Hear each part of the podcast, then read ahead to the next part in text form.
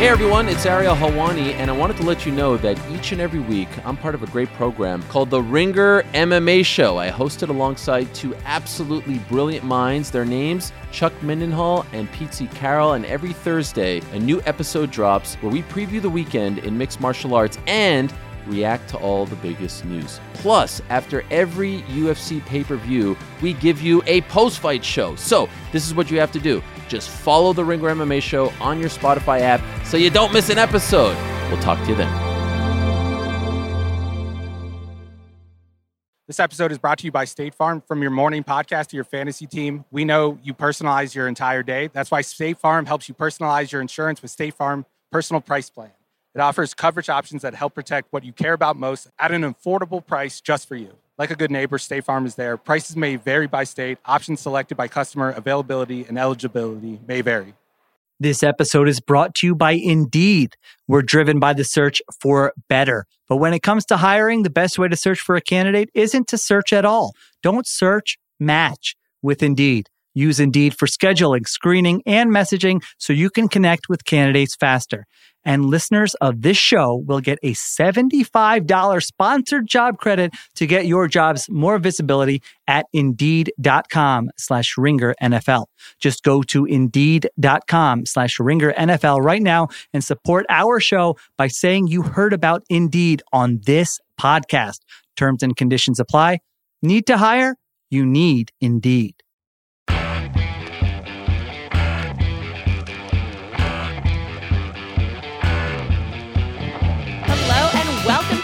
Sunday edition of the Ringer NFL Recap Show.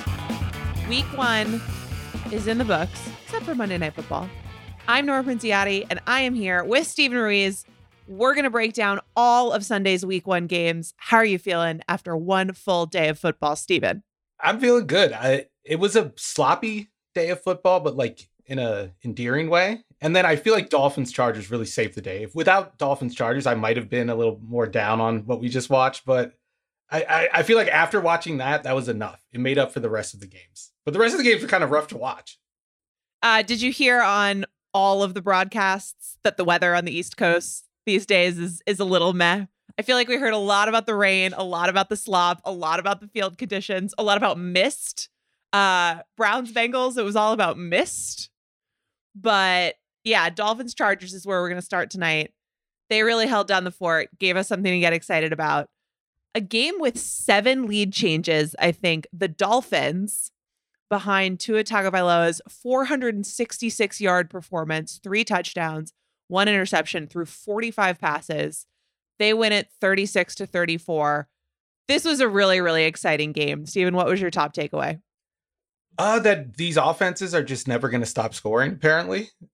Uh, that that the Fangio Staley revolution that was supposed to take over the league, the defensive revolution, isn't a thing anymore. I guess because these these defenses just couldn't stop anybody. And I thought, if you're both fan bases, I think you're encouraged by what you saw. Of course, the Chargers fans aren't going to want to hear that because this is another heartbreaking loss, and they've seen enough of them over the years. But you saw what you wanted out of the offense, at least. Maybe Herbert not pushing the ball down enough, uh, down the field enough, but they had a run game and them having a run game is new right. for them. It's, it's been like two years since they've had one where they could just rely on getting four yards per carry on first and second down, and they were getting even more more than that.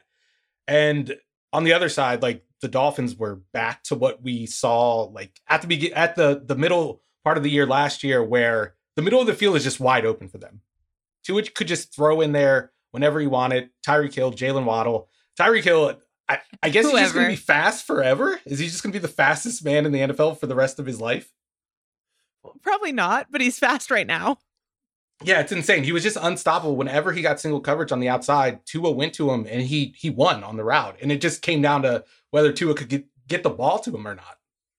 Yeah, I mean the funny thing is that it for the Chargers defensive backs, it seemed like it came down to either pass interference, but you actually it's hard to get pass interference if you're not caught up to the guy. right. So either just like streaking down the field with five yards of separation, or the best we can do is draw a penalty here. Let's stay on the Chargers offense for a second, though, because you mentioned they had 234 rushing yards. Austin Ekeler had a great, great game. you seem to think that if you're a Chargers fan, this was this was really good news overall for the offense. But I'm curious what you saw from Justin Herbert in the passing game because to me it was not that it was was bad by any means. It just looked really Chargersy. And Yeah. we have famously swapped in Kellen Moore for Joe Lombardi, and we're still throwing six yards downfield, one at a time a pop, which some of that is situational, some of that is is the defense that they were going up against. And I don't think that it's it's necessarily concerning, but it was just interesting to see how in the passing game major differences from last year's offense were not obvious to me. What did you see? Well, I I think that's by design. Maybe that wait, maybe that's not the right way to say. Like it. it's I a it's a trap. No, you're just facing a Fangio defense, and like that's what Vic Fangio does. He doesn't let you throw the ball downfield. And I thought it was a good sign because they put up what was it, 34 points. They scored, I think, three points a drive. Uh, Yeah. I mean, they moved the ball. They they put points on the board. That's what an offense is supposed to do.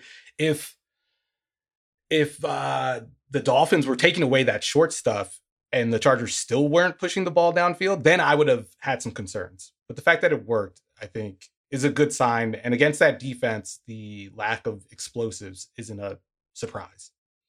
Uh, that that makes sense to me. And they looked especially good, I thought, when they were working with a lot of tempo, which was nice to see. Yeah. It it just is a reminder that sometimes the things that we spend all off season talking about how massive their implications are going to be, then you turn on the game on Sunday. It's It's just the sort same of like there was a moment um the on the final drive where the Chargers didn't end up scoring. Um and it was one of the it was one of I think it was the third down where Fangio did end up blitzing and and they got to Herbert. But it was like Herbert in a 3 and 14 or something. And I was just like, "Oh, I've seen this game like 15 times before where it's just third down and Justin Herbert pulls something out of his ass." Except then it didn't work. Um which was an interesting wrinkle that they that the Dolphins defense pulled out at the end of the game, I thought, just because they had not been Yeah. blitzing, but then on the final drive, they got to Herbert twice. Um, which was after they'd forced an intentional grounding. Did you see did you think that was just situational, or what did you think of of Vic's debut in Miami other than the eight million rushing yards his defense gave up? I mean, I, I thought the defensive line at times, like when it needed to, looked good. Like at the end, the Chargers just couldn't block them. And part of that was pressure. Part of that was, I think it might have been a lack of Kellen Moore not being able to adjust that quickly. Like they didn't have too much time to adjust. And before that, I, I guess it was third down. Oh no, fourth down. The last play of the game, basically for the Chargers. I mean, the the Dolphins had blitzed the play before that, and they had taken a timeout. They had time to think about the play. They had time to work on a protection that was going to protect them in case they did send another blitz, and it just didn't happen. They had an instant pressure, no chance for Herbert to throw it downfield. So I, I thought that was a little bit of a red flag, but the rest of the game I thought was, I thought was fine. But it's hard to say because I, I thought both offenses just executed so well. Like you could say whatever you want about like the Chargers defense, and I think like J.C. Jackson getting burnt all day is a bad sign. But I don't think any defense was slowing down with that passing game today. Yeah. And the Chargers like kind of made it difficult at times. They made two Tua throw into tight windows, and there were times when they could have gotten their hand on the ball and they didn't. But like, I don't know how you stop that. How do you stop Tyreek Hill from doing that? I have absolutely no idea. This is not important or related, but I need to get it off my chest, even though I'm not really going to be able to articulate this. The powder blues with the gold pants feel wrong for defenders to me. Everyone looks like they play offense in those uniforms. This this is like a borderline like old school football gu- guy take right now. Are you saying like their their uniforms are too soft?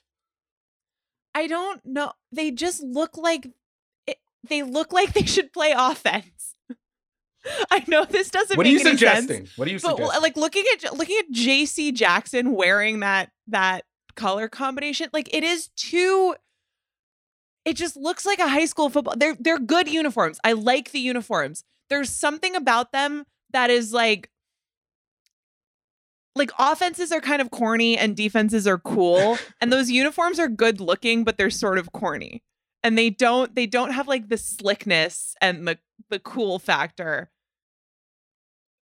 for a lockdown cornerback.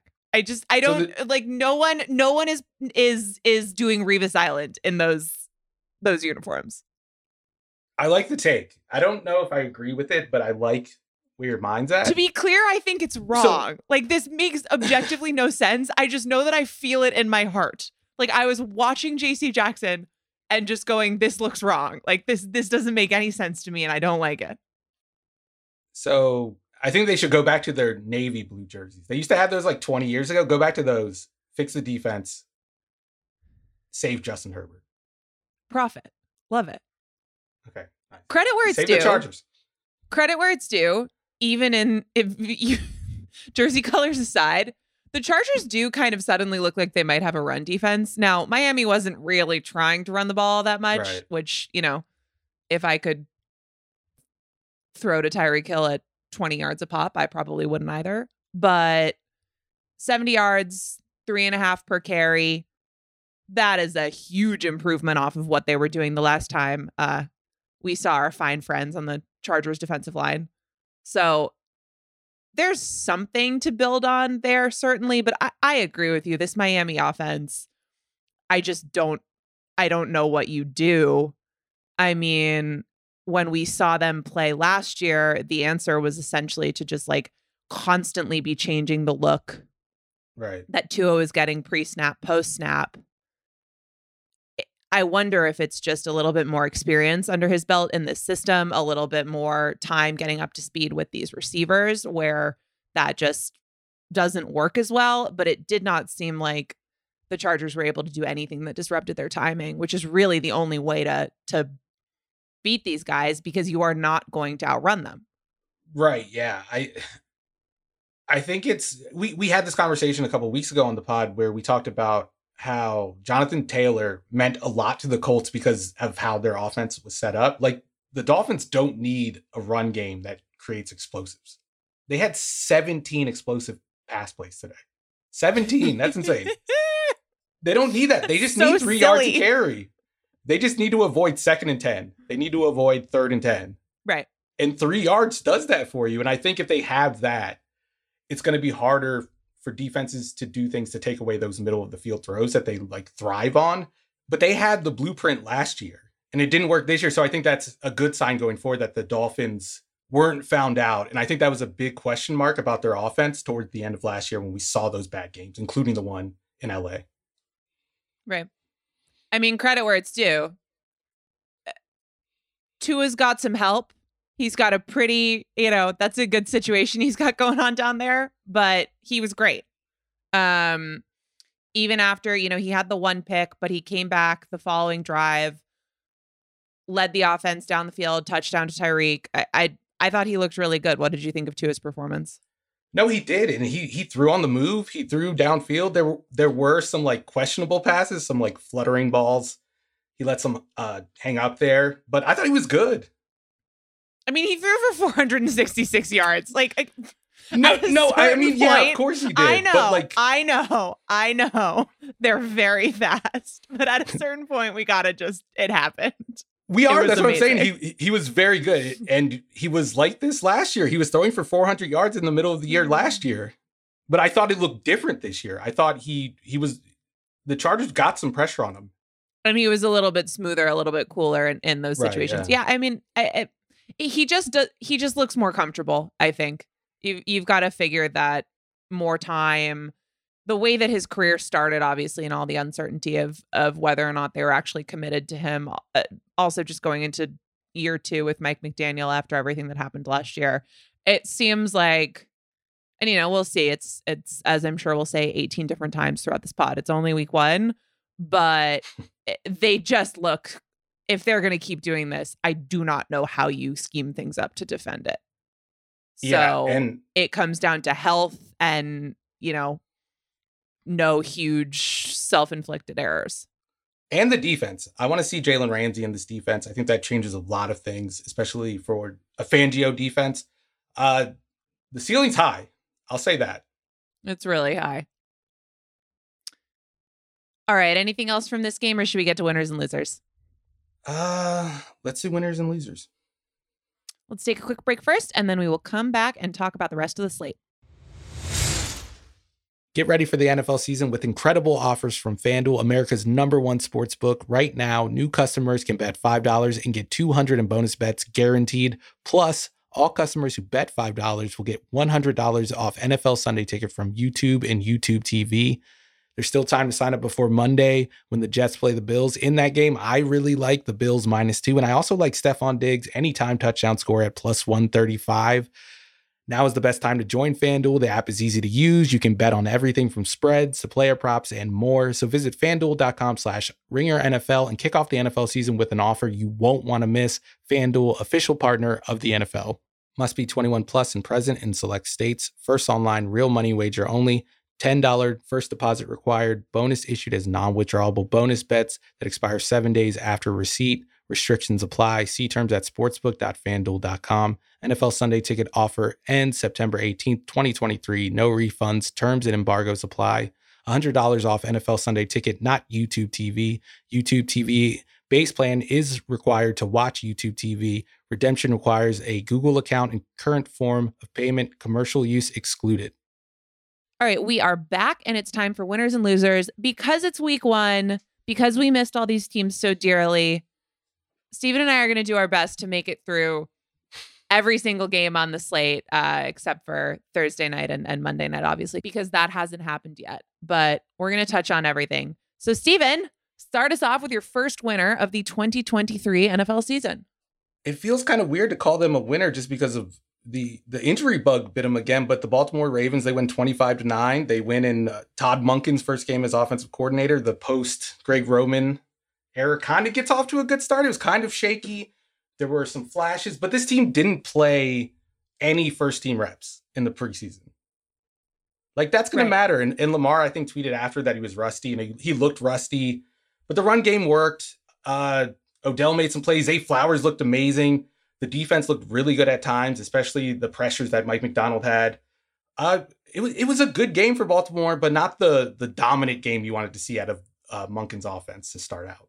Zay Flowers did look really, really good. Um, you know, Mark Andrews was inactive, but it seemed like he was at least for today in the wide receiver one role. And I thought it was interesting that they got him involved in the running game too. He got two carries. What else did yeah. you notice about the early returns on the Monken offense? I think there's just more space for Lamar to kind of operate. He got outside the pocket more than he usually does. Uh, I think that's an overrated part of his game. People like tend to think he's a scrambler, but I think he likes to stay in the pocket and be a thrower. Uh, I think just the timing was off. And you saw that, especially in the first half, they were very disjointed. The pass protection wasn't very good. Second half, they get in a rhythm. They have a couple of drives. Some penalties kind of took away their mo- uh, momentum, but it, it was a it was a decent showing. I want to see better, but I thought DeMeco Ryans like had a great game plan. Texans defense played fast, played hard. That's what you want to see out of them, but they made it hard uh, for Baltimore. Yeah, I mean, it seemed like especially early, Lamar was getting a lot of pressure. Did they make any specific adjustments for the second half, or did it seem like he just settled in? I think he's just settled in. Like he hasn't played in ten months. He looked like he a quarterback that months. hadn't yeah. played in ten months. we might find ourselves saying that in, in a couple of cases here. But yeah, that makes sense. I think there were a lot of seems like there were a lot of um sort of rust concerns. You know, we'll talk about the Bengals and stuff like that. But there were a few teams where I feel like today more than in past years it felt like the players and the teams that just didn't get a lot of work in August did come out slow or sloppy or, or just looking like they needed to get their feet under them. But yeah, I, I think the story here is injuries again with Baltimore. Always is. Ugh, J.K. Dobbins, so torn Achilles. Sad. Ronnie Stanley, Linderbaum, Marcus Williams. It's never going to end. I just want to see this team healthy once for one year, and just just never happens. Yeah, it's the the Dobbins one is just such a Achilles is a brutal injury, and it's just such a bummer because it's always a bummer with this team. I I don't know if it's. I wonder if they have started to sort of think about things that have to do with health and player maintenance and all of that, but it, it just seems like a lot of it is just freak stuff. and it is crazy that they are this unlucky. I don't know That's- what else to say about it other than like that. this is one of the smart franchises. Like Yeah. you assume they're doing that work, that research, and trying to prevent this, and it's just not helping. I I, I don't know. I think it's just rotten luck at this point. Ugh. All right. That was supposed to be a winner. I feel depressed. I know. CJ Stroud was good. Yeah. What did you think of him? I got to get that in. I thought he was poised early on. It looked a little rough, but then third down, he got used to the the pressure that Baltimore was sending, and it's what you wanted to see. I think at a, I think for Houston, and then Will Anderson, I thought may have been the best player on the field. oh, wow. Okay. Starting building something. Yeah. All right. My first. My first is also kind of like a well, they won the game. It's the Philadelphia Eagles. Uh Super Bowl participants trying to get back there, beginning their campaign with a 25-20 win against the Patriots in New England on Tom Brady Day. Um where he went back and said lots of nice things and hung out and wore a jer- jersey and everyone was very happy. Uh but it was an interesting game. The Eagles got out to a 16-0 lead early after uh, the Patriots turned the ball over twice. And it seemed like the Bill O'Brien era of the Patriots offense was going to get off to a horrible start. And then they kind of settled down and it started to look pretty good. And some of the guys like Kendrick Bourne, Hunter Henry started to get involved in the ways that I think people are hoping they will be for this Patriots offense. And then the Patriots defense was really, really strong. Um, and you saw the Eagles really struggle against them and and and really have to work for it. But they still ended up with a win. Um, still got to you know start the season one and zero. This game was probably more interesting from a Patriots perspective uh, just because their defense really does look legitimate. And, and they'd won so many games last year against teams with backup quarterbacks or weird injury stuff or weird weather stuff. But this is a really, really good opponent. And they held him to one touchdown. Hurts was 22 of 33 for 170.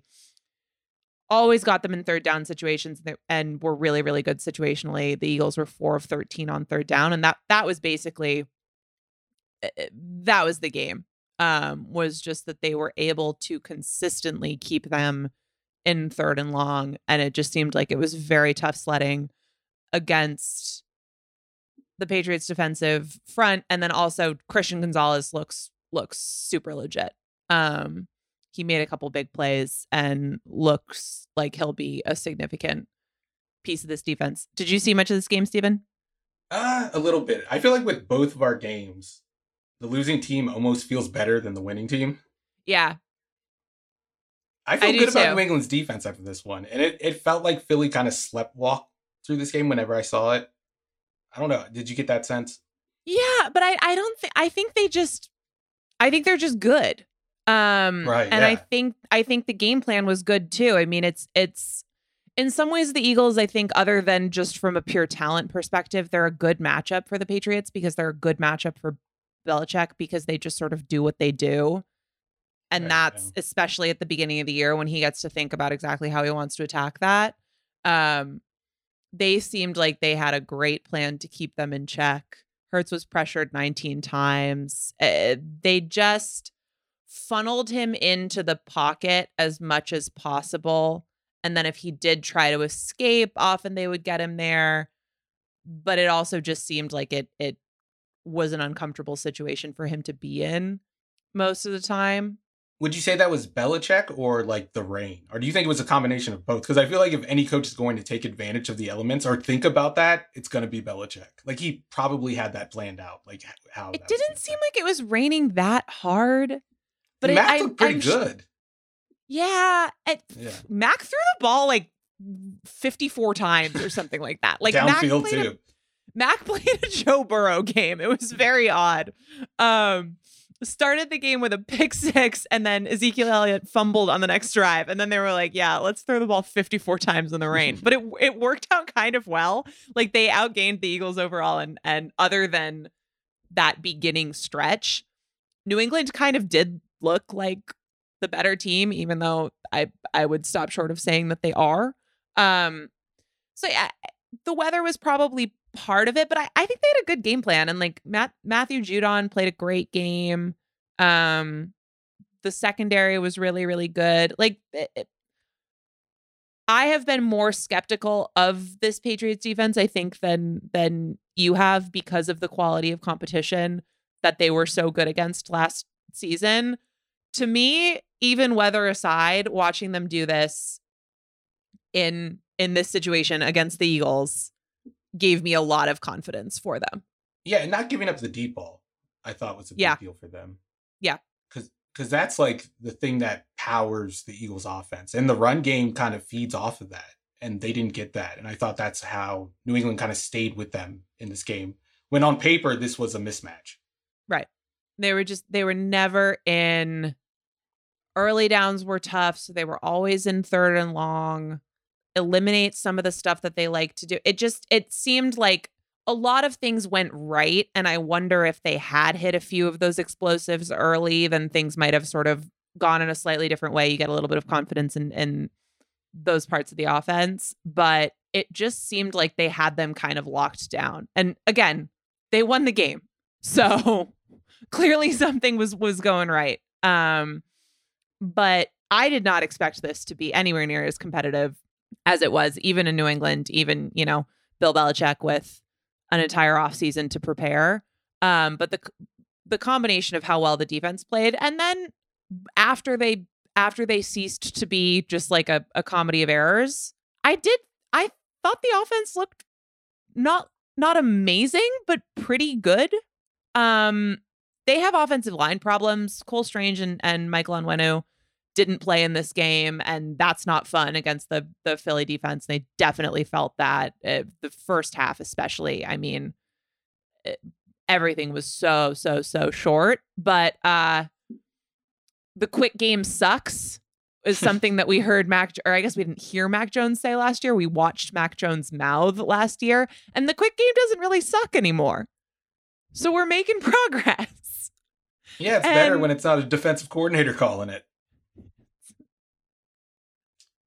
By the way, employed by the Eagles, Matt Patricia. So maybe that's what happened. Maybe that's Revenge what got game into the W. offense. That's a revenge game. That's a win. That's a W for Patricia. Uh, yeah, he's our first winner. how do you feel about New England ceiling after this game? Has it changed for you? kind of no just because here's the problem is it's not that like i've never thought that they were going to be bad i do th- i think they're a little bit better. I'm just not I, I i trust the defense more which definitionally means that i think that they are a better team than i did 10 hours ago or whatever. Also we just talked about the miami dolphins. Right. the bills and the jets are going to play tomorrow night so who knows? Like maybe th- they're just not beating these teams. Right. So, The Dolphins are just going to melt their faces off if they play like that. well, they're they're playing. Are they playing next week? I think that's going to be an interesting one. That's in particular. The Miami run defense thing is going to be. uh, We're going to learn a lot about that side, and also a lot about what this Patriots offense wants to be. I think in that situation, I imagine after having watched what the Chargers just did, they would want to lean on their run game a lot more than they did today. I think it was just, you know, regardless of the conditions against Philly, that's just hard. Um, Rhamondre was much more effective at, at, as a pass catcher than in, in the running game. Especially with no guards. When you don't have guards, you can't really run. a Like fair point. when I, from what little I saw, I saw like a couple of perimeter screens to running backs where it was almost like they were trying to replicate the run game, but do it outside of the numbers Do it- rather than just try get it to over run there. between yeah, like, can we just do a run play out there instead? Um, it, it was a, it was not great. If there, if there's something, Mac Jones, Matt uh, Matt Patricia, Bill O'Brien, whatever, the real like. Is this offense going to be okay this year? Is just how hurt is their offensive line? Are they going to get these guys back? What is it going to be a, a revolving door? Um, because that does look not not unconcerning. Um, but still, so far so good. Kendrick Bourne remains good at football. Would have been nice to have that guy last year. Oh, wait, they did. You want to hit, hit us with a first loser? Yeah, the Seahawks. Uh 30 to 13. I did not see this one Dude. coming. This was the weirdest. This was the weirdest result of the of the day. Can we name 20 Rams combined? Me and you? I don't know if we can. Uh, but they beat up on the Seahawks. They they wrote off Matthew Stafford and he did not write back. 334 yards. Looked sharp, looked skinny. He scrambled for a first down. He was doing no look passes, sidearm passes. Like it looked like the old Matthew Stafford.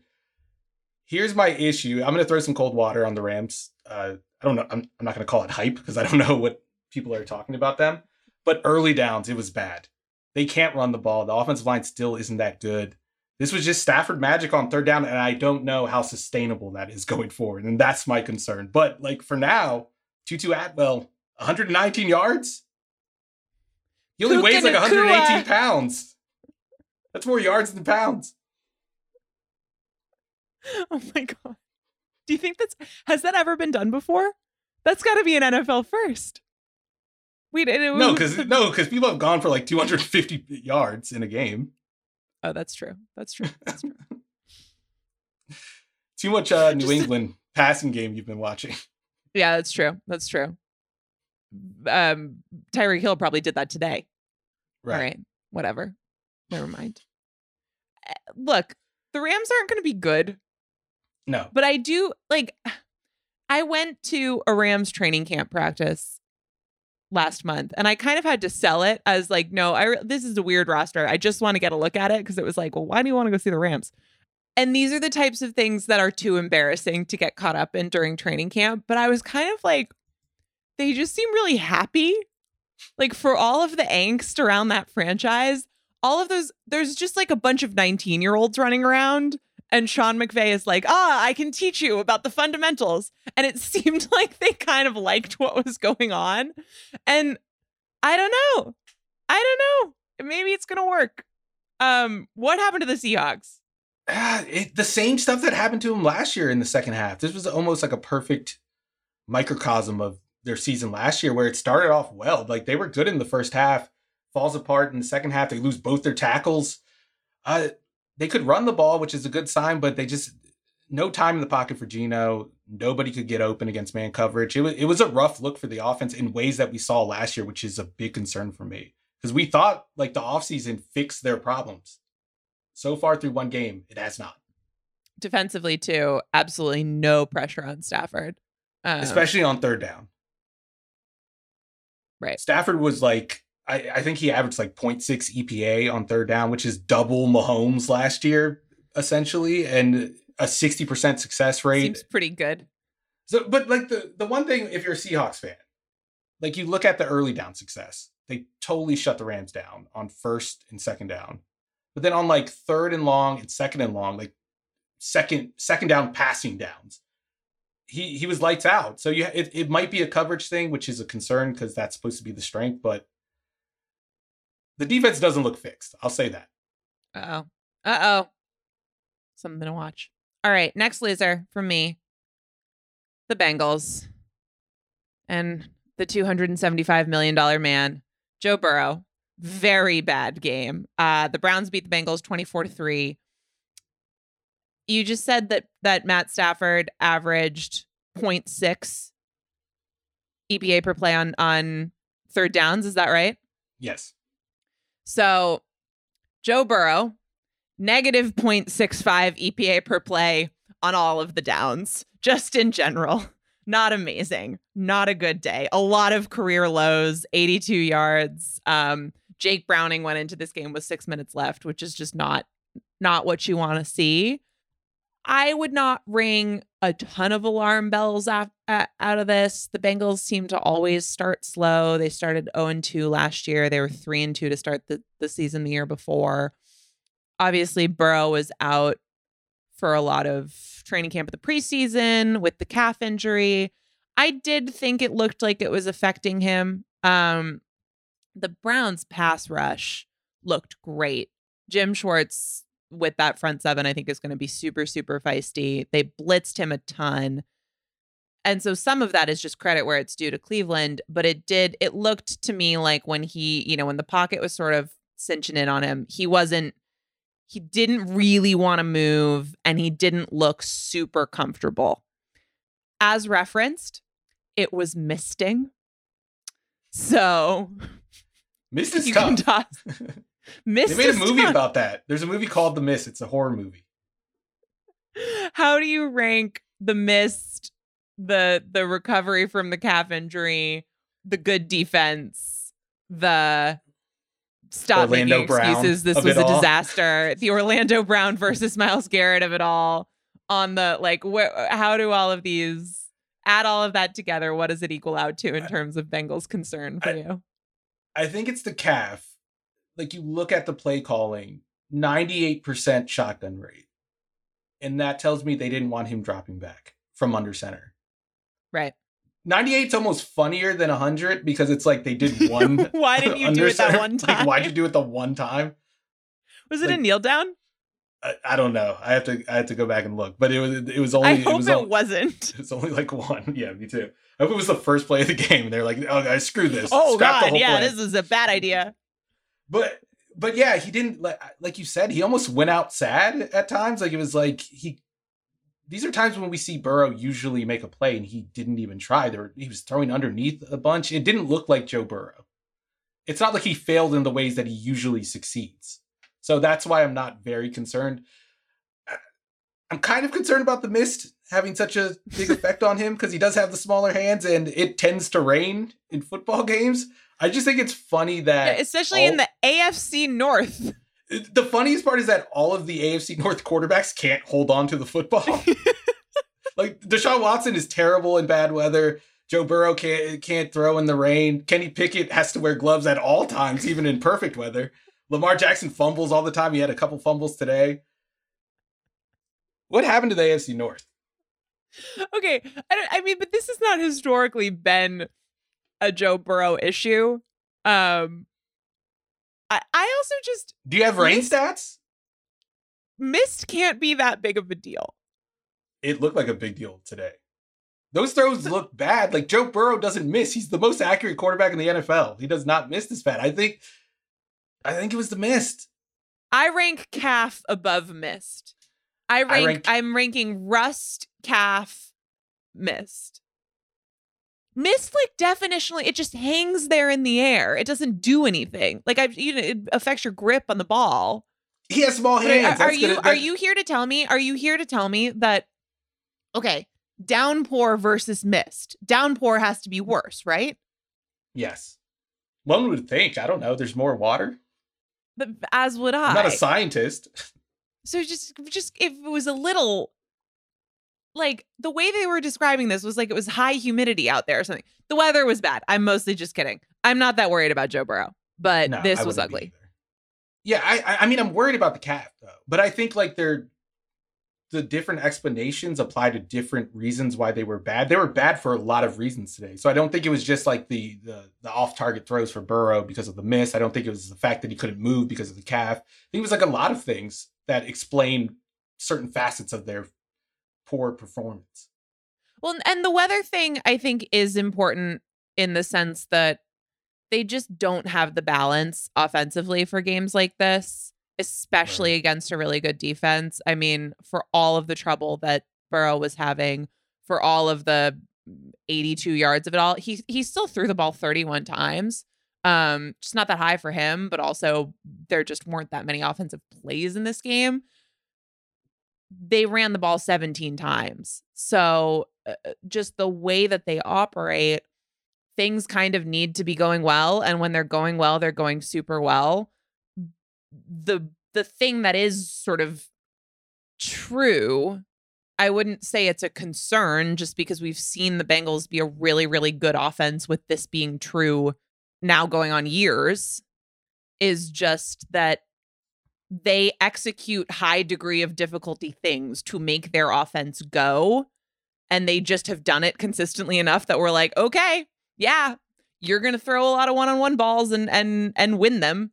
Um but when it gets disjointed like this they don't have they don't have much they still don't have much of a run game to fall back on. They don't have they just don't have that balance and I think in the weather it comes out more. When Burrow's off his game it comes out uh, out more. When the injury is a factor it comes out more. And then again, when you're playing a, a good defense with a coordinator who shows up and and I think senses the weakness with Burrow not wanting to move around a ton, blitzed him on over half of his dropbacks. It was the highest rate um Burrow's ever been blitzed in his career. And it's just all a bad formula. So I think this is more just about today, but there are some things where this is never going to be the type of game that the Bengals are are designed to be awesome in and some of that eventually they will either have to fix or it'll be a recurring problem. Yeah, and I think if it's the calf, like you're not worried long term, although calf injuries tend to linger a little bit, but I think like eventually by the time you get to January, which is when Cincinnati is trying to get to, I I, I think he'll be fine. Me too. All right. What's up next? All right, my next winner are the Packers, the the pa- the team that I picked to win the, the, NFC Jordan North. Love hype train. 245 yards, three touchdowns, 15 to 27. I think this looked like the Packers team we expected to see last year. Like the formula, the defense looked great, the pass rush looked great going up against the Bears. Granted, uh, the offense it wasn't quarterback centric. Like it was, it was more Aaron Jones centric. It was more run game centric, uh, making things easier for the quarterback rather than just putting everything on his plate, like it was in the past with Aaron Rodgers, because that's how he wanted the offense set up. I everything you wanted to see out of the Packers in Week One, if you're a Packers fan, you got. I thought you saw defensive improvement. I think you saw a, a stouter front.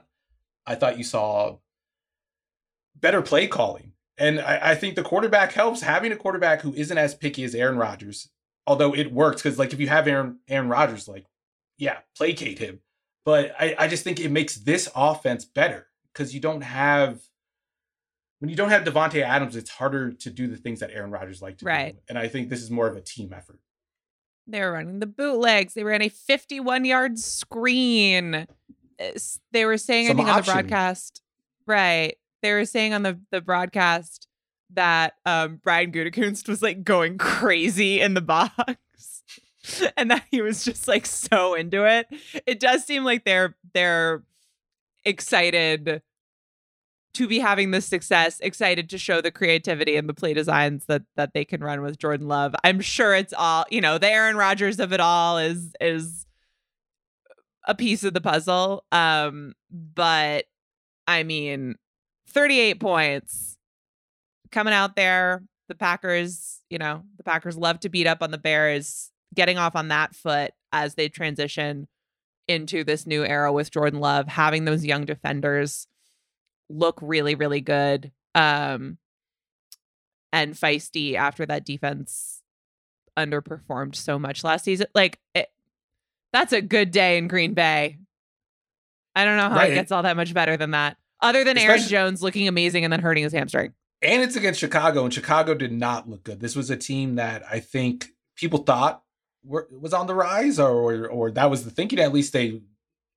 This was supposed to be a new season, a new offense, and it looked a lot like last year. It looked a lot like Justin Fields. Please do something fun and bail us out, right? Because this offense has like nothing to offer beyond that at this point. It's Fields' legs, and that's it. Even the things that they've done to try to make it better. I mean, DJ Moore and Chase Claypool were were not factors offensively. So the things that they'd it it all it looked identical to what it had been, right? Like the things that they'd in theory even done were not showing up in terms of how they were playing and and exactly like you said it was just sort of just Justin do something save us and the offensive line wasn't there a lot of pressure and I, I thought like Fields didn't get any help whatsoever, and it was just him on his own. But at the same time, like help yourself out. Like play. Uh, he he needs to get rid of the ball. His timing is just still off. And then I I just feel like every game when there's a play that can win the game for them or not lose the game for for them, he makes the worst play possible. And you saw it again with the late fumble.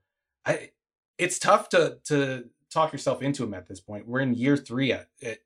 I feel like in the NFL right now, in today's NFL, you know by now, and the Bears right. don't know, which is a red flag. And they haven't, and they are complicit in not helping him out enough. But I agree with you that it's just the the time is now. All right, you know who else's time is now? Calvin Ridley's time is now. The Jaguars He's are my back. next winner.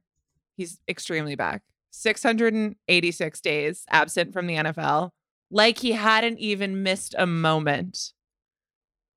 31-21 win against the Colts. Colts actually did some some good things in this. Anthony Richardson um was not perfect, but I thought played a really encouraging game.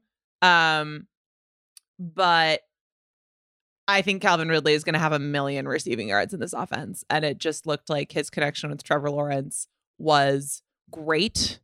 Uh this was the first game with Press Taylor now calling plays in Jacksonville, which Ian Rapoport had the exclusive on before the game started this afternoon. That seemed a little sus for a while. Um, they were playing well, but the offense just seemed a little. They were really struggling with the Colts defensive line, and it it didn't always seem to me like he remembered that Trevor Lawrence is a great athlete and that he can move around and try to mitigate some of that for himself. Um, but later on in the game, he's rolling out a little bit more, just getting on the move a little bit more, using that athleticism. Um, overall, you know, they put up 31 points, and again, I, I do think that that Colts defensive line was pretty impressive. DeForest Buckner in particular was was really really good. Uh, but the Ridley factor i- i- is just exciting. If we're looking to see if the Jaguars can can really take another leap here, which I know Steven, you you are tuned to see if that happens. What did you think of this game? I thought the fact that he's Calvin Ridley has earned Trevor's trust this quickly, and like there were some throws where it takes a lot of trust to make them. There was that one throw on the run where Trevor Lawrence fitted into a, a window that didn't exist, and somehow it got to to Ridley somehow still. The audacity of that pass. That was it, it was like arrogant in all of the best ways, but clearly as you said he felt he felt good about making it. and to make that pass in your first real game with the guy, I just thought was unreal. Uh, we were talking before the show that this was a game that the Jaguars used to lose a, a bunch, but then in the fourth quarter it wasn't even close, and I think that's new. That's different for them, Right. uh, and I think that's a great sign for them, learning how to win. Colts, uh, nothing to be ashamed of of Right. here. I thought, you know, they really like Richardson really struggled situationally. They were one for five on fourth down tries, um, one touchdown on on three tries in the red zone. So some of that stuff, I mean, it's his first game. Um, but I think you got a clear picture of what Steichen wants to do with him. You saw him do some of the Jalen Hurts stuff. They actually even ran the tush push. Um, Right. the, the the push sneak. It didn't work, but it was cool to see them try. They should have But- Richardson be the one that pushes. He's so big. Yeah, that would be better. That would be a better idea. But it was just you can, you know, it's it's satisfying I think in the early days of the season to see the things that we talk about and think about sort of come together and you can see the blueprint for how that offense will work. Um that offense I think will work much better with Jonathan Taylor. Uh, who is replacement Deon Jackson lost two fumbles and rushed for 14 yards on 13 carries. So, not so far so good. Um, and maybe they might want to get that fixed because it seems like there might be some good elements of this offense, and your star running back would be a help. And there was space in the run game to take advantage of. And the only explosive I can think of was really the Pittman screen pass that went for the touchdown. Like, Yeah, this offense needs Jonathan Taylor so badly, and it's so obvious. And there's such an obvious solution to the problem. you don't you don't want to build the whole plane out of second and 28 screens to Michael Pittman. I do not. it was a, it was a great play. It worked out. It just yeah, I think that's I think that's sound decision making. Anything else on Anthony Richardson? I thought he looked good, and I thought the offense looked viable with him back there. I thought they're going to be able to run the ball at least. And when they get to the red zone, he's going to be a weapon. He looked like the best rookie quarterback to me out of all three of them. I thought CJ Stroud showed me enough.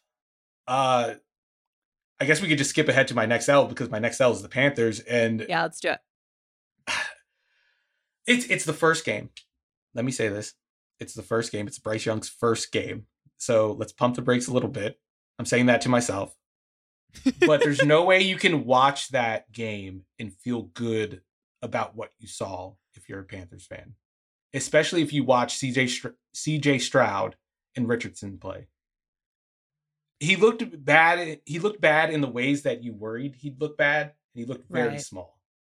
That was my concern with him. And 146 yards, two interceptions, and they were the same interception to Jessie Bates. Both The over Jimmy the G middle of the field. Do you, I mean, do you think it was a height thing? Because it, it, it was such a big question with him, but it also was something that in in college was not that wasn't on his film. That wasn't a big. It hadn't it hadn't burned him in the past. Right. I, I But don't think it was. I think it was more just a lack of field vision. Like it was a side to side thing. It wasn't like I can't see what's in front of me. I he just see didn't over, see Jessie yeah. Bates both times, and I don't think he took the time to look him off. I mean, Jessie Bates too. Like it, Yeah. it was concerning that he made that that he made the same play twice, that he threw the same pick twice. It was a good play by Bates too. I mean, for two Yeah. interceptions and a forced fumble, big the biggest offseason signing for the the Falcons. They've got to be super happy that he was out there making plays. It it's not great that it happened twice for but like there are worse interceptions in the world that he could have made. Yeah, yeah. And here's my concern though. Like you you watch Richardson and he did the things you expect, like the running stuff. You watch Stroud and he did the things you expect, like the passing stuff, like passing over the middle of the field, being a pocket passer. You watch Young and you got none of the playmaking stuff that you expected. None of it. Right. And then none of the pocket stuff. So it's like I don't know, it's hard. We can't say that his game has translated yet. And that's a big question mark with him. it's just week one, but not not starting off on the right foot. Um, Bijan Robinson, a lot of wiggle. Oh, Oh, that was a good pick. But uh yeah, great pick. Can we talk no about, notes. about this offense and, and what they're doing to fantasy guys everywhere? At one point, Drake the London, funniest. it's the The funniest in Falcons the are the funniest team in the NFL. Arthur Smith has a vendetta against fantasy, and he, he's he's just gonna he's got an axe to grind. They had zero touches at one point in the game, like late in the, the first half. Drake London and Kyle Pitts, your two best weapons on the offense, and he's just not using them. I don't know if it's a Ridder thing, a trust in Desmond Ridder, because that was not an I think NFL it's just. I think game. it's just fun for him. I think he just likes doing this. I think he would like. I think Arthur Smith would like nothing more than for them to win a game this year where Desmond Ridder throws no more than eight passes. Maybe no more than five. Like, I cannot wait. I hope we are back here at the end of the season and we take the time to go revisit what the Falcons win with the fewest passing attempts was. And then we will go back, we will rewind the tape, and Arthur Smith will never have smiled so wide and so happily and with so much more emotional truth than on that sideline in that circumstance. He's just a sicko. This is just like, this is his thing. I, I guess that makes sense. Uh, I mean, the other thing is like the offensive line couldn't really protect Ridder, but you have to throw the ball downfield at some point. Reasons. No, you don't. I don't. He would beg to differ. At one wait, wait. At one point in the game, Desmond Ridder was four for four for zero yards and one touchdown. These people are disturbed. It's a disturbed organization that is just like it's it's just performance art. But it's not that bad. It's also like what they're doing as an offense is secondary to be clear. Again, like the Falcons only make sense if you understand them as just like a a long elaborate bit, Mm-hmm. but it happens to kind of work. I mean, it worked this week. I don't know how it's going to work next week, but you you have to be able to pass the ball. And the fact that, I mean, if they don't trust Ridder that much, that's like an indictment of their own planning for the season because they don't have a backup. Yeah. I, but I, I I just don't think that it's like I don't think that it's a I- trust. They don't thing. care. I just they just don't care. They don't care about the passing game. the passing game is completely irrelevant to them. They think What if they it's play stupid. like the they think it's passe. What if they play the Chiefs or the Dolphins? What are they going to do? I don't know, but it'll be funny. okay. The Falcons are not the best team in the NFL, but they are the funniest. And you know what? The funniest team in the league is 1 and 0. So All right. Well, we had a tough L for the preseason. The preseason champion Pittsburgh Steelers lost 30 to 7 to the 49ers, the biggest margin of defeat at home for the Steelers during the Mike Tomlin era. The Pittsburgh ones had five offensive drives together during the preseason. All of them were touchdown drives. Unfortunately, the preseason has ended, and with five minutes left in the first half, they had one single yard of total offense It was a great yard, against the though. 49ers. it was an incredible yard. It was great. I don't remember what yard it was. Do you remember what the actual yard was? No, I don't. I don't. It was a good yard. I mean, they had to cherish it. Uh this was bad. Um Pickett did not look good. He was missing all over the place. A lot of high throws. 49ers look great.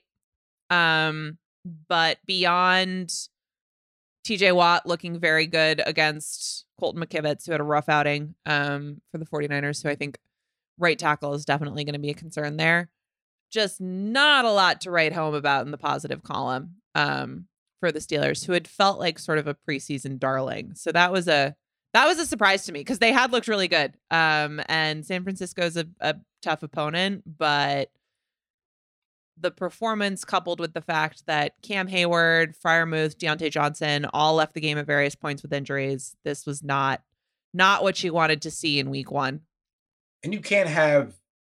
I feel like you can't have this type of season with Pickett, like the up and down season. And this this first week, it's going to be hard to overcome this first week. But what I mean is, I think he has to show you each and every week that he's the guy for them to invest in him going forward. Because like Right.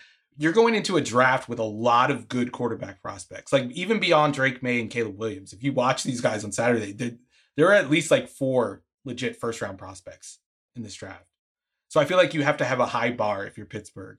And so far, like this first one, like I agree with you. Like he looked frantic. He looked he looked all over the place. Like I I don't know. He didn't look confident like he did in the preseason. And I thought that was the the good sign from from August was Pickett looked different from last year. Last year he looked like he was never I don't he didn't have the timing down right. And in preseason he did, but then it was it was more the same.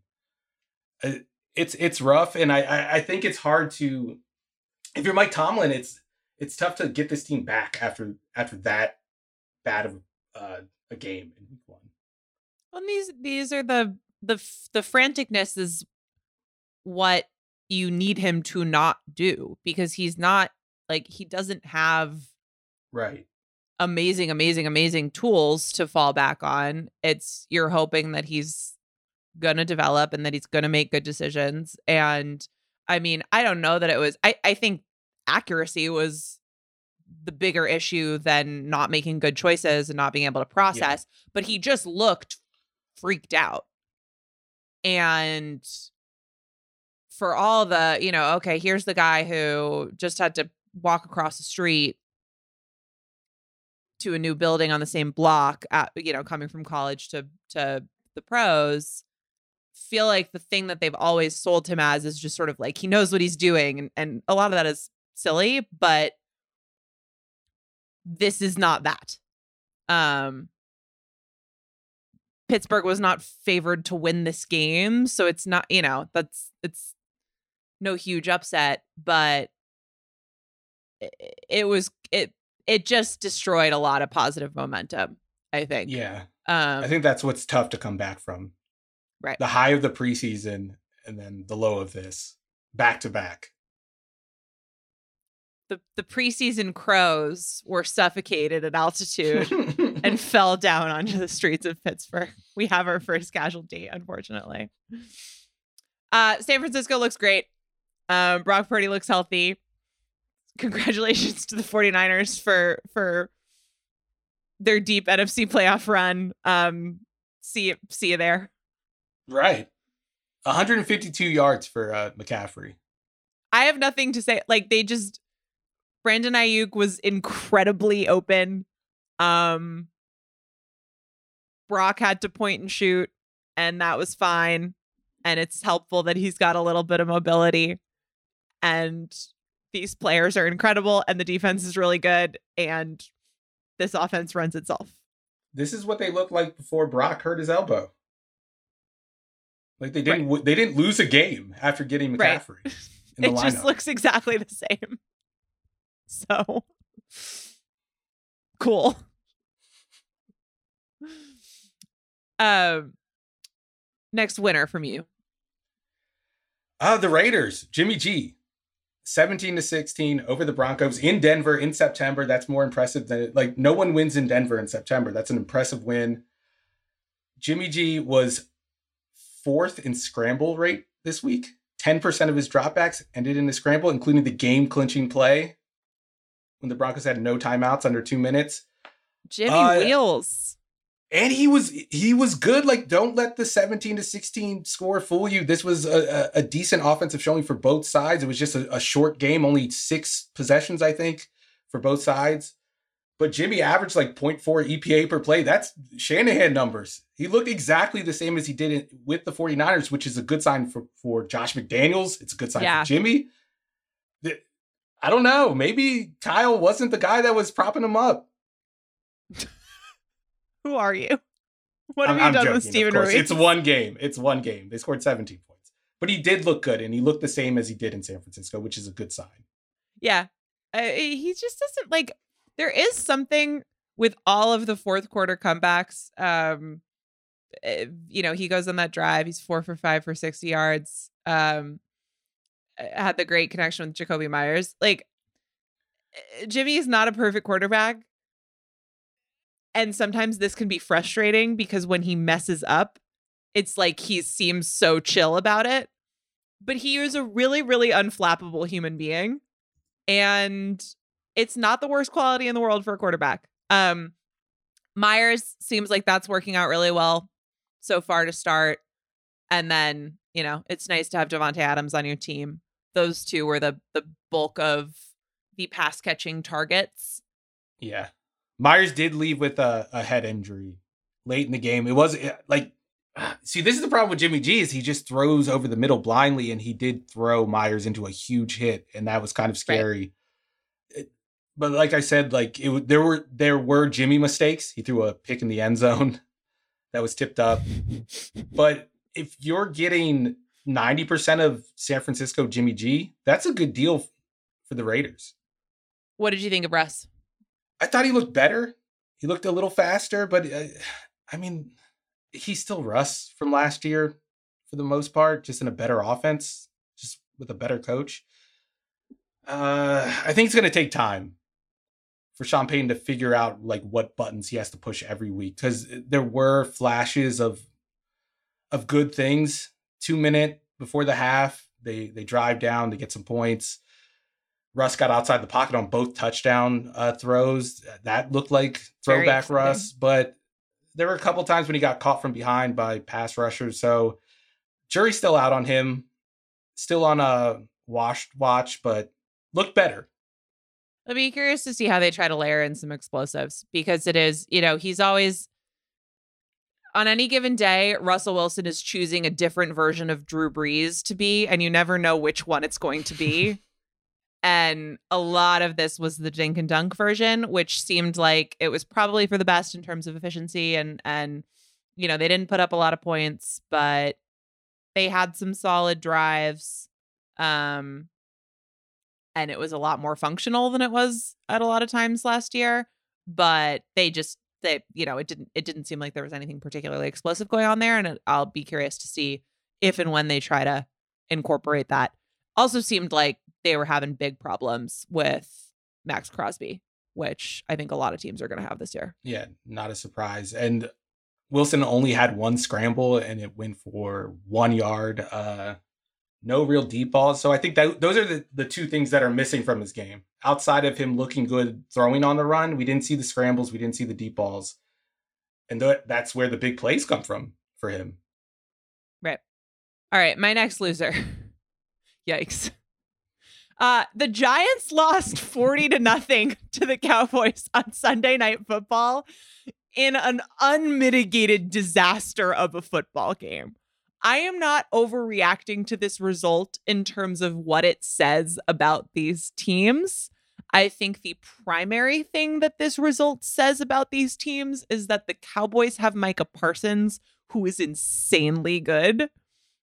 Just speaking about what transpired this evening, wow, this was incredibly ugly and bad.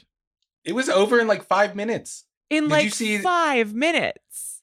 The Giants Twitter account tweeted out like game time, and it was like a I don't know, like a hype tweet, and then the next tweet was like the final score. No in-game tweets. Life comes at you fast. So sad. They didn't even get off like a like a first down in the first quarter tweet. Eli Manning had to go out there at halftime wearing a jersey and like hold up a, a prop check for some lovely philanthropic effort. And it was just like, I mean, Daniel Jones got sacked seven times, but that, I mean, most of those were in the first half. Like at a certain point, it was just like, mercy. Right. I I haven't watched a football game go this badly since since the Sam Darnold seeing ghosts game, I think. And maybe maybe not even that. This I I just the Giants can't possibly be this bad. I do think the Cowboys are really good, but whoo, It was like the Cowboys didn't even start. I mean, in the second half, did they try? no. Except for like sometimes they were it, this was the problem. Um was that it would be like okay, they're just everyone's just chilling here. It's fine. Like we, we're all going to go home in an hour or so. Uh but then Micah Parsons was sometimes definitely still trying. Yeah, he never stops. He's unbelievable. But like Um, like Dak Dak threw for 143 yards, but it's like not a problem just because they didn't have to fine. throw the ball. They They didn't have to do any, like Mike McCarthy barely had to call plays. I think Chris Collinsworth said like the game was over before he even called plays. Uh It honestly would have been rude if he'd thrown the ball a lot. Right. I, I think this says a lot about Dallas's defense. I don't know what it says about the offense. I think like we don't really know what to, to make of the offense, but that defense, oof, if they stay healthy, I think and I think Micah Parsons might get 25 sacks this year. It- he is so scary. Like it was just an unbelievably dominant and he only had like it's not on the stat sheet he had one sack but he was impacting every single play and just driving people into each other it, it- they're going to be really really really good um yeah it's ju- it's just about health but they are my best defense in the NFL. I think I'm I'm I'm I'm good with that. Okay, that's fair. I have no, like I have nothing else on this game. It was just such a disaster. There- there- it was it was over in 10 minutes. Like I, I I don't take too much away from it. Even for New York, I just think everything that could go wrong went wrong in weird ways. I think you just burn the tape and move on. Yeah. If you're Brian Daboll, you do one of those like gimmicks that coaches do where they like like literally burn the tape or bury it. So he started the night wearing the like FDNY hat and he took it off. And I think I'm sure he just wanted to take his hat off, but I was like, does Brian Daboll feel like he's disrespecting the fire department?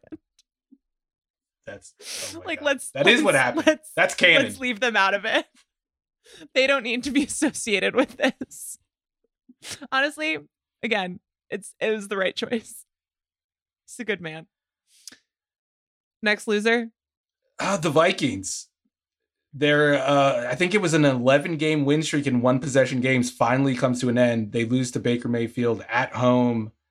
I mean, if you were worried about regression with this team, this is the game you were worried about. Like every another team, everything that could go wrong went wrong with. Turnovers. 57 Turnovers. yard field goal. Weird turnovers Like- too. Like and Kirk like weird third down stats. It's just like every every regression thing came back to bite them. Yeah, they averaged 30 yards per drive. Tampa Bay averaged 16 yards per drive and won the game. Like these are the games that v- the Vikings won last year. Now they know how it feels to be on the other side of it. we had to divvy up um like we divvy up which games we're going to talk about uh before we do the show and this was the one we were going we were like going through all of them and it was just very clear that this one was left and i was like Steven we're playing we're playing hot potato with Kirk and Baker and Steven just slacks me I will take the potato It wasn't that bad of a potato. I have to say that.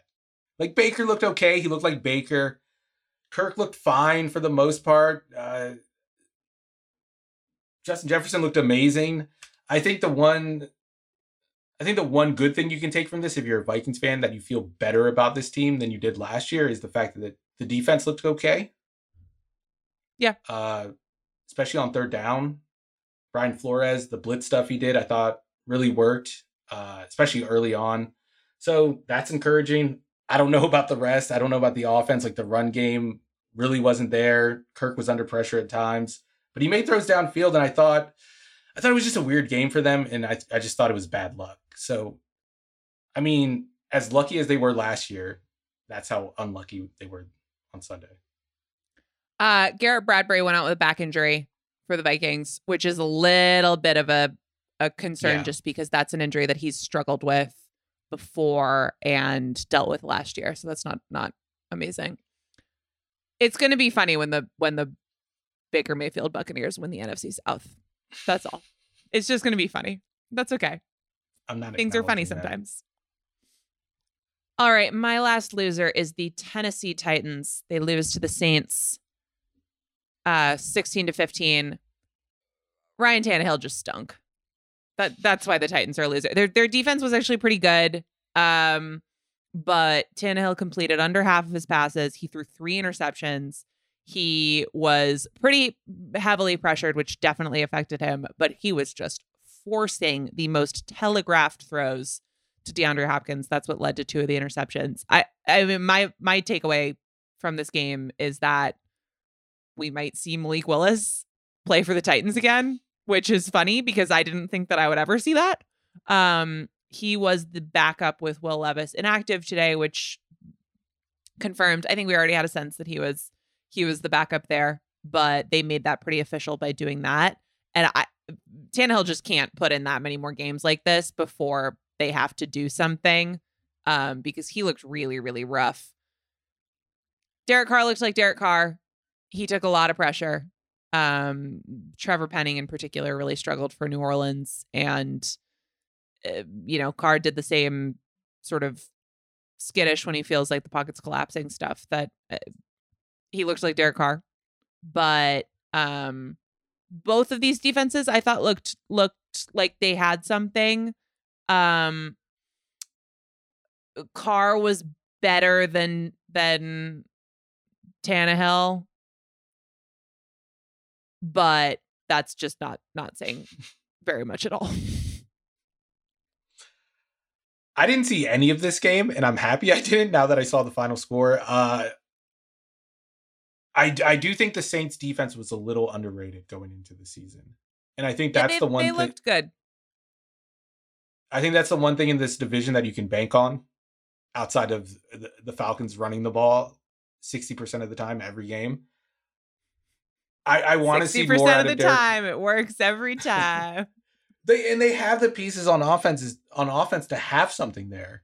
But I think you need to see more out of Derek Carr as a playmaker, and that's always been the question mark with him. Every time I looked at this game, like on red zone, and they were the Saints were in the red zone, it was just Derek Carr kind of just running around aimlessly. Yeah, Just he, throwing I mean he away. he he looked like Raiders Derek like he just looked like Derek Carr, which I mean I don't know what else you thought you were gonna see. Um, not you, but you know the general you. I, I do think that eh, he- the Saints had multiple turnovers.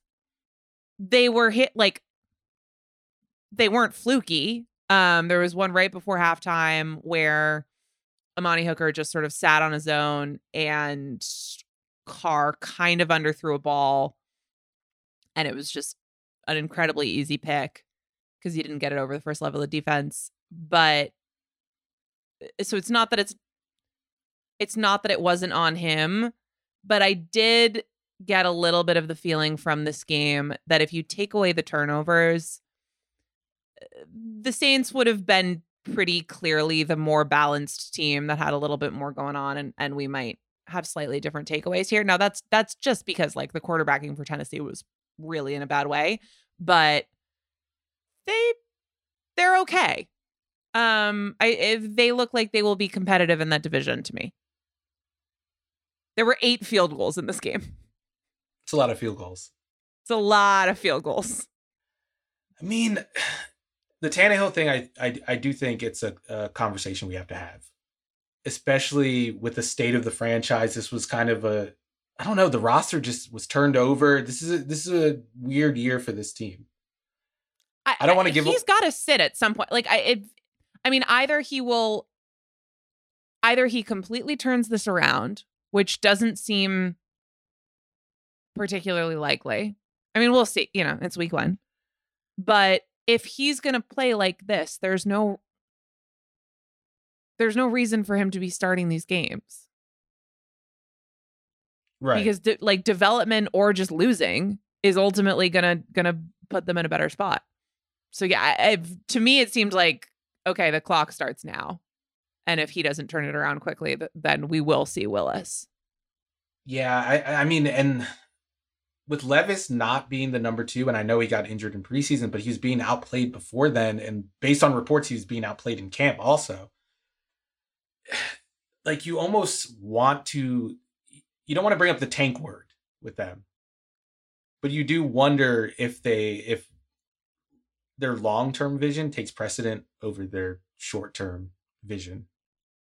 If it gets bad in a hurry, if they're like zero and three, I, I do well, wonder but the, the when... Titans are this is always the thing with them is that it is every time you think that they are making a decision for the long term, then the next day they do something reflexive that seems like it's all about the short term and vice versa.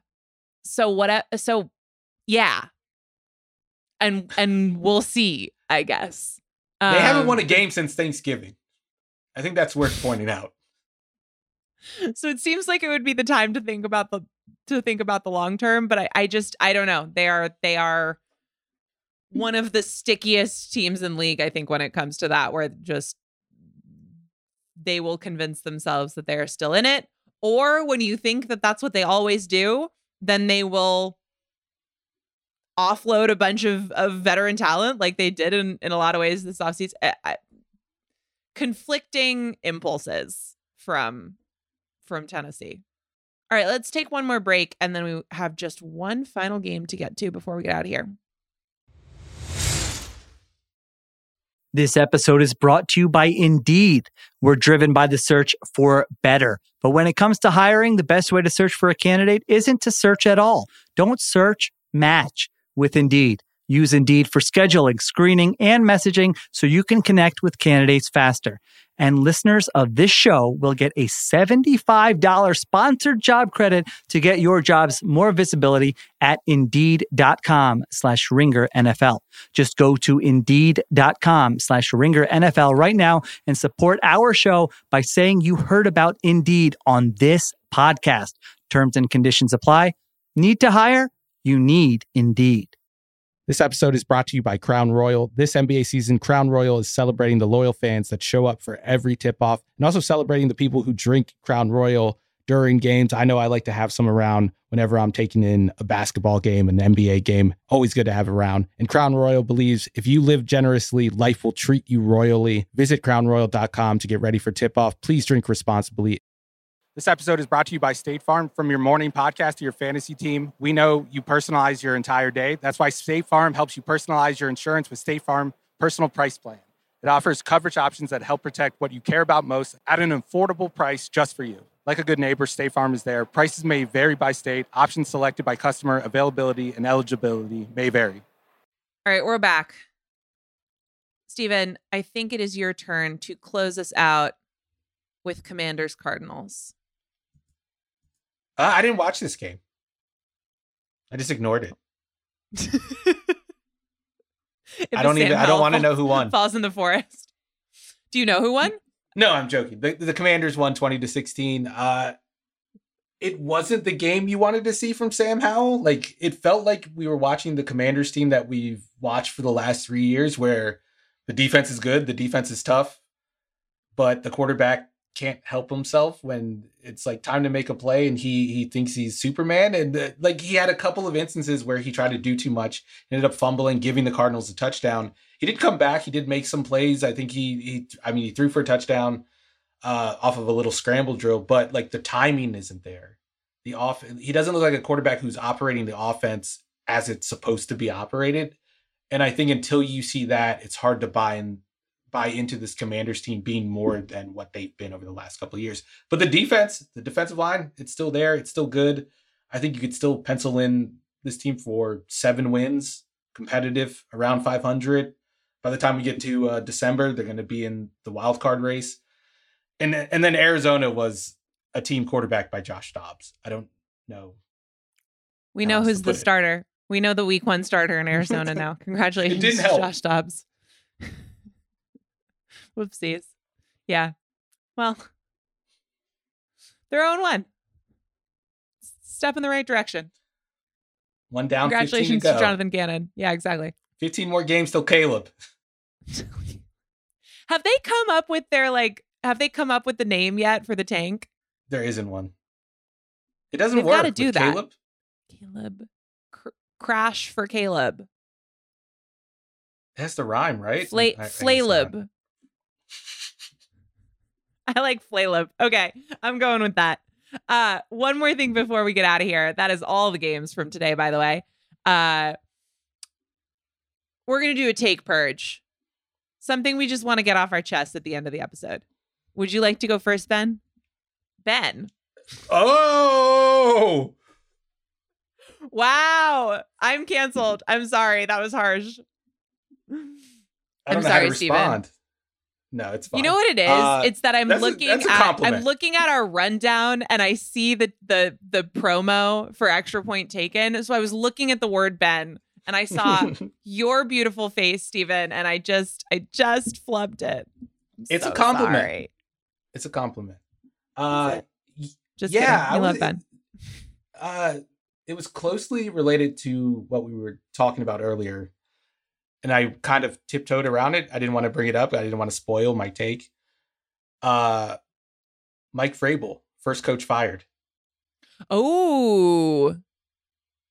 Wow. They have, like I said, they haven't won a game since Thanksgiving. He kind of wrestled the power away from Jon Robinson last Right. offseason. He's Right. taken over the decision making. It's not working out and it's not looking good for the future. And the quarterback they just drafted to be the quarterback of the future can't even beat out Malik Willis, who they started Josh Dobbs over in a must win game. So, I mean, if they get to 0 and 8, do you do you keep this going? First of all, Josh Dobbs is the starting quarterback for the Arizona Cardinals. So put some respect on his name. Yeah, I, I think you do because I think his reputation as a coach, which is deserved, will will carry him through this. Um but the it's just weird. It's the stuff that's happened with their front office. I always, when they fired Jon Robinson, I felt like we would have a, a, a Seth Wickersham like expose Right, by yeah. now, where it would be like, and I don't mean that he'd done something wrong, but like just that there was more to the story, that they were warring, that somebody had done like whatever it was. And it's just never happened. It's just sort of been like, well, maybe we disagreed about AJ Brown. Um, and there does seem to be like a missing what exactly is the plan here and who is holding the reins and the vibes there are always weird but i do think that mike vrabel is a coach who generally speaking gets more with less um more so on the defensive side of the ball than the offensive side of the ball but i have to think about who i think the, the first coach fired would be but i i think he'll keep his i think he's safe i think I- he can weather this I do think it's he's a good, take coach. though it's a it's good for the take purge Right, right. Uh, I do think he's a good coach. I do think he gets like a lot a- out of his players. It's a vision thing for me. like is he the the the coach for the modern NFL? Are you going to win with that style of play, that approach, that type of philosophy? I don't know. I mean, you know who his his best friend in the coaching ranks is. It's Arthur Belichick? Smith. Uh, It's just Arthur Smith. It's just those two hanging out, Those being two. like, they should just play each other every Sunday. it would be electric. No, it wouldn't. Just- It would be like 10 to 7. Yeah, but it would somehow be electric. They should form. They should secede. Just the Titans and the Falcons. It would be incredible. They would play each other sixteen times, just back to back to back to back to back, and whoever wins more games, they don't have to have a postseason. Somebody. uh, The winner, the, the losing team gives the winning team a trophy that just doesn't have whoever's on the trophy cannot be throwing a pass. Um it'll be magical. All right. Yours was like actually football related. So now I feel weird about mine. But here's my take purge. Giant screens are sick. The Patriots did like because they were doing their whole Tom Brady ceremony and because it was it was week 1, they were un- unveiling their massive TV screen, like digital screen that's new at the this, yeah. stadium. Every time a team does one of these things, you know, there's there's you know, the first one was um the Cowboys, the one at SoFi Stadium is really really massive. Teams always like get really into their big screen and talk about it a bunch and it seems super corny. And then when I look at the screen, I'm kind of like, yeah, that's a cool screen. It's huge. You can see all the stuff on it. Good job. There's nothing like a big TV. I would say There's that. nothing I'm like like, a a, giant a TV. big Yeah. TV. just being able to see it all it it spans the width of the stadium nothing giant screens If are I- sick that's my take If I'm shopping for a TV, I'm always like, I could go higher. and even if it's like and you do the math where it's like your eyes can't really see if the space between the TV and where you're sitting is not but it's just sort of like yeah but it would be so cool i'm totally with you uh giant screens are sick that's what i got Put one in Lambeau. put one everywhere put one in every stadium every stadium should have a giant screen I have a bonus take after today's uh, sloppy football and Love what it. we saw in, in Los Angeles with the Dolphins and the Chargers. Football should only be played indoors. No, I hate this one, but I know you love it. Uh, look, a, a compelling I- case for a compelling case for your side of the argument was made today. You guys just like the idea of bad weather football. In practice, No, it's I like watching to it. You I did like not like watching to the- watch what you saw tonight with the Giants. I like watching this. I like watching the, the snowflakes come down in the winter. I like watching. uh, I like the absurdity of it. I like that that we're all talking about whether there was too much mist in in Bengals Browns today. Like, uh, no, But okay, that's we're my not point. doing like, for, this. for a bad game, sure. Air, the Cardinals, Commanders, all the elements: snow, rain, sleet, all that. Not like Patriots, Eagles. Not like Browns, Bengals could have been a good game. Just ruined by the elements. keeps you strong. I would be in favor though of I would be in favor though of a I mean this is it's impossible to enforce because there's two teams in a game. But if there were some way where like if you're if you're bad enough, if your record dips below a, a certain point or something, maybe it's like the other team's assistant coaches get to like take a garden hose and spray water at you from the sidelines or something. Throw throw water balloons. There was a game, I think it was four years ago. It was like uh, one of Bruce Arians' last years in Arizona. They played in Miami. And like after the game, Arians was like, it- it's curious how it only rained when we had the ball. And it was like he was accusing, he was accusing, I don't know, someone, Someone conspiracy. They're conspiring someone against the controlling Cardinals. the weather. But That he did have a point. It was only raining whenever whenever the Cardinals and it was like pouring down rain and they fumbled like every time. I wonder how he feels about the UFO that Aaron Rodgers saw. All right. On that note, I think it's time to end the podcast. Week one, we did it. So many games, so much football. It's very exciting. Hopefully, better weather next week. I want that for you, Steven. This has been the Sunday edition of the Ringer NFL Recap Show. Next up on the feed, Sheil and Ben will have Extra Point Taken, their deep dive of week one. Thank you to Kiera Givens and Eduardo Ocampo for their work on socials, and to Isaiah Blakely for producing this episode with additional production supervision by Arjuna Ramgopal.